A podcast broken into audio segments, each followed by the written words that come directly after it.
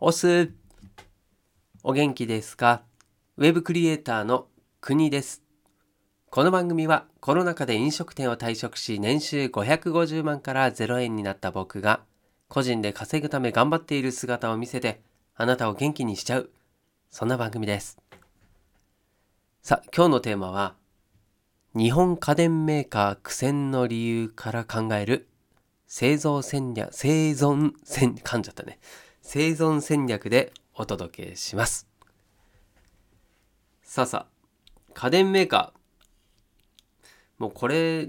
日本のお家芸と言っても過言ではないぐらい特にねこの白物家電と言われるもの。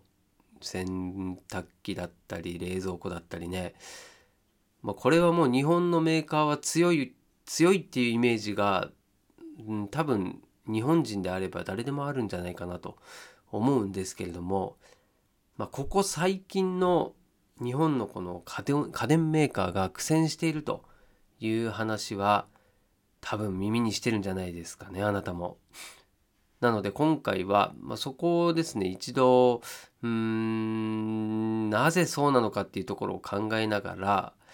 うんまあ、今後それをじゃあどうやって盛り返していくのか挽回していくのか生き残り方ってどうなのっていうところをちょっとね一緒に考えていければなと思ってます。はい。でまあそうですね今回これの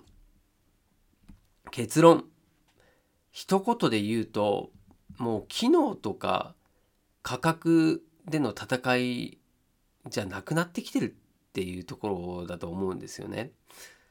で今はじゃあ何なのかというと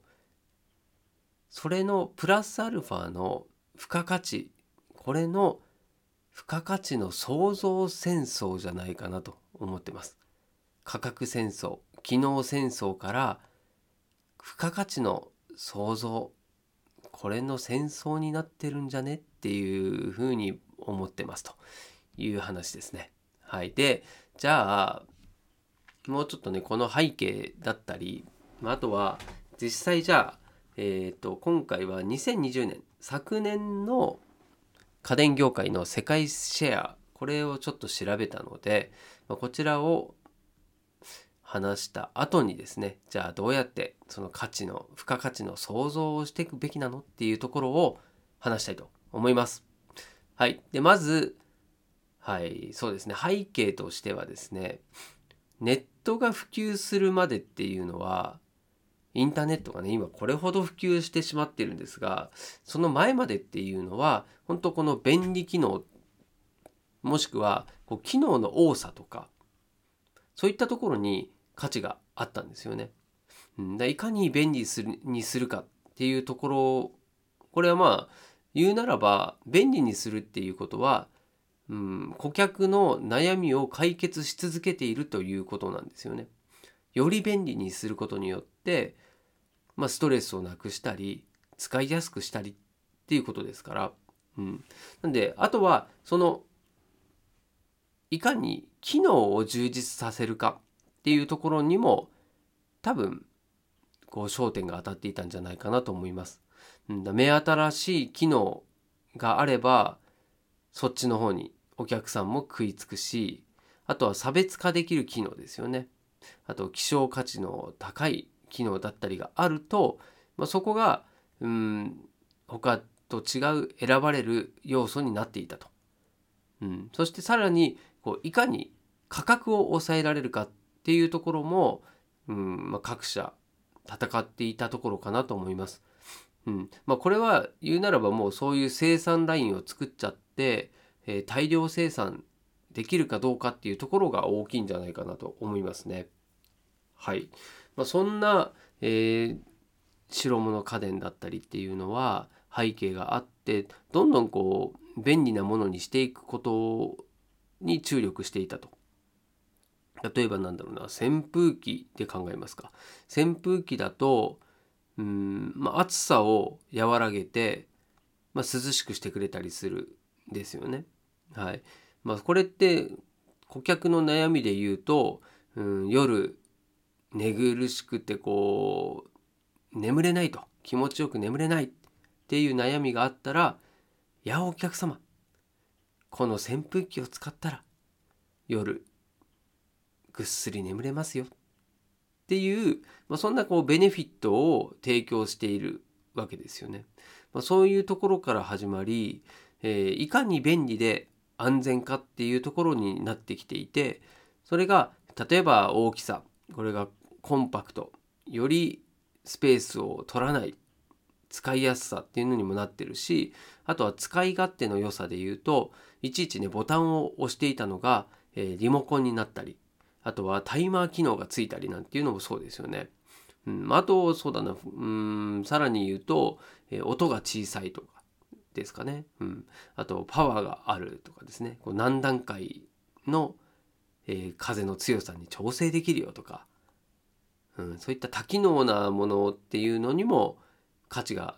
あったんじゃないかなと思います。はい、そしてうん。その次がですねデザインでの差別化っていうのが出てきてもう何でしょう。機能ではみんなもう同じような感じになっちゃうとじゃあどこで差別化するのって言ったらデザインおしゃれな方がいいじゃんっていう風になるわけですよね。うん、そして、えー、最近だと、えー、IoT と言われる、うんまあ、いわゆるネットと物がくっつくってやつですね。はい、もうこれによって例えば、うん、スマホで、えー、扇風機を、えー、動かせるようになるよとかあとはスマートスピーカーに話しかけたら、えー、エアコンが、え、自動で動いたり止まったりするよとか、うん、なんならもう外出先で、えー、もう動かせるそんな世の中になってますと。いうことですよね。まあ、これも差別化の一つにもなってると思うんですけれどももう要は、うん、機能では勝負できないから他のことで勝負し始めているもうそうなっているっていうのが今ですよね。はい、なんでも実際ではもうどの企業の扇風機を使ってもさほど変わらないよねというところなんですよね。なんでもうこの機能戦争ここはもう勝負ついちゃってるってことですよね。うんま、みんな引き分けみたいな。はい、で今までは日本はそういうところが強かったんですよね。はい、もうなんだろう例えば、うん、機能もそうだし技術ですよね作る作る技術もそうだしそしてただ技術だけじゃなくてそこからこう日本で作ったものって海外のものに比べると、え丈夫だ長持ちするって言われますよね。そこも大きな一つの価値だったと思うんですけれども、まあ、それが今やネットが普及しているわけで情報はいろんなとこにあってというふうになるともう日本の技術を盗まれちゃうんですよね。そして生産力の高い中国だったり韓国がもう一気にこのシェアを独占し始めたっていうのが今ですよね。まあ、それで2020年の家電業界の世界シェアを見るとですね1位がサムスンですね。これがもう14.8%で2位もこれも LG ですね。これも10.9%もうこの2つだけで6%はい。世界の4分の1はこの2社でもう牛耳っているということですね。で3位もハイアール。はい。もうねこの1位2 3位はもうそっち系なんですよね。いや強い。で4位にパナソニックさんがここで登場と7.3%はい。でその後ねワールプールだったり美的集団っていうんですかね。これちょっとあんまり知らないですね。あとボッシュ。エレクトラエレクトロラックス。そして9位がシャープ。3.8%、うん、で10位 SEB グループ。ダイソンハイセンスフィリップスミーレシ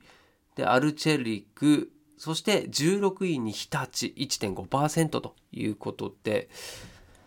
まあなかなかね苦戦してますよね。まあ、そんな状況なのは今説明したような背景があって理由があるということですね。はい、そしてじゃあ今後その新しい価値を創造していくとはどんなことなのかっていうのをですね最後お話ししたいと思います。でこれは家電に限らずなんですよね。もう他のことに関してももう機能っていうのはもう満たされているしそんなにも差はないですよね。新商品が出たとしても。それがもう差がつかなくなっているということはもう機能は充実しているのでそして物も溢れているとなった時にまあ例えばその付加価値を作る意味では何かしらそれを買う意味を持たせることだったりあとはもう社会に問題提起するようなものだったりですね。うん、で日本の家電メーカーは機能では負けてないのでもう他の企業が機能に追いついてきただけなんですよね。そしてさらにデザイン力に力を入れたことによって日本に負けないようなシェアになってきてるというところで例えば何でしょうねうんと全自動洗濯機はいこれをもう世界で言うと日本でできたことすら分かってなかったりするんですよね。日本がこう作ったものが今やもう韓国や中国がそういうものを作ったっていうふうに思われたりしてるっていうのが現状みたいです。はい。なんでもうネットはすぐパクられる時代ということでこのパクれないものに価値が出てくるんじゃないかなというのが今の見方ですね。はい。パクれないようにするもの。うん、例えば、えー、世界に一つしかないよというものだったりあとは過去とつながりのあるものですね。はい。あとは、うん、また伝統的なものとかっていうのは日本にもいっぱいありますから、そことつなげるっていうのはいいかもしれないですね。うん、それから今しかできない体験型にするとか、うん、あとはエンタメ要素を取り入れるとか、うん、あとはブランド力を高めるですね。うんまあ、アップルみたいにそのものを持っていることが一つの何て言うんですかねそうどやれるどやれるはい、そういうものになりますよね。はい、日本のメーカーはどちらかというとそこになってきてるんじゃないかなと思います。高くても買うっていうね。はい、でこれからは多分その他にもこう例えば、うん、NFT みたいなものを絡めてくるっていうのは絶対来ますよね。うんま、特別な存在になるような感じですかね。はい、あとは、えー、応援したくなる会社になっていくとかあとは商品になっていくというようなものとかですかね。うんまあ、そうやってちょっとこう今までのこう機能だけで戦っていくっていうのはもう難しくなっているのでこういったね他のものに対してこう付加価値をその商品につけていく、うん、っていうのがまあ一つの、えー、生存戦略なんじゃないかなというお話をさせていただきました。いかがでしたでしょうか？何かのね、え、考えるきっかけになればと思いますし僕もうん自分のね商品を作りたいなと思ってるので、ま、それの、え、ヒントにもしていきたいというふうに思ってます。はい。じゃあ、えー、最後合わせて聞きたいのコーナーでございますが、今回はですね、うんとビジネスの話で、えー、イラストレーターになるために必要な3つのスキルという話を以前してます。でこれですね、イラストレーターにとな言ってるんですけれども、うん、まあ、えー、イラストレーターの方だけじゃなくて、全般的に言えることなんですよね。すごいなんかこう根本的なものを話している回でうんこれも言ってるのはですね、え一番大事な能力っていうのは、まあ、イラストレーターであれば、え絵がうまく描ける能力ですけれどもプラスアルファでイラストレーターにとって最も大事なスキルとして、え相手目線に立つことっていうような話をしています。はい。なんでこれはイラストレーターだけじゃないですよね。だこれも本当付加価値っていうところの話なんですよね。であとはうーん、えー、誰のためにそのイラストを描いてるのかっていうのを考えることだったりあとは相手の話をちゃんと聞いてますか？クライアントさんの話をちゃんと聞いて何を欲しているのかを読み取る見取る汲み取る力それが大事だよとか、うん、あとは、えー、プレゼントしてますか？プレゼントを渡してますか？っていう話してますね。はい。まあ、これはまあギブのえー、ギブをすることが大事だよというようなことですね。はい。まあ、そんなような話をしている回ですので、ぜひこちらも合わせて聞いてみてください。はい。ということで、今日も最後までお付き合いありがとうございます。お届けは国でした。明日もまたお会いしましょう。したっけね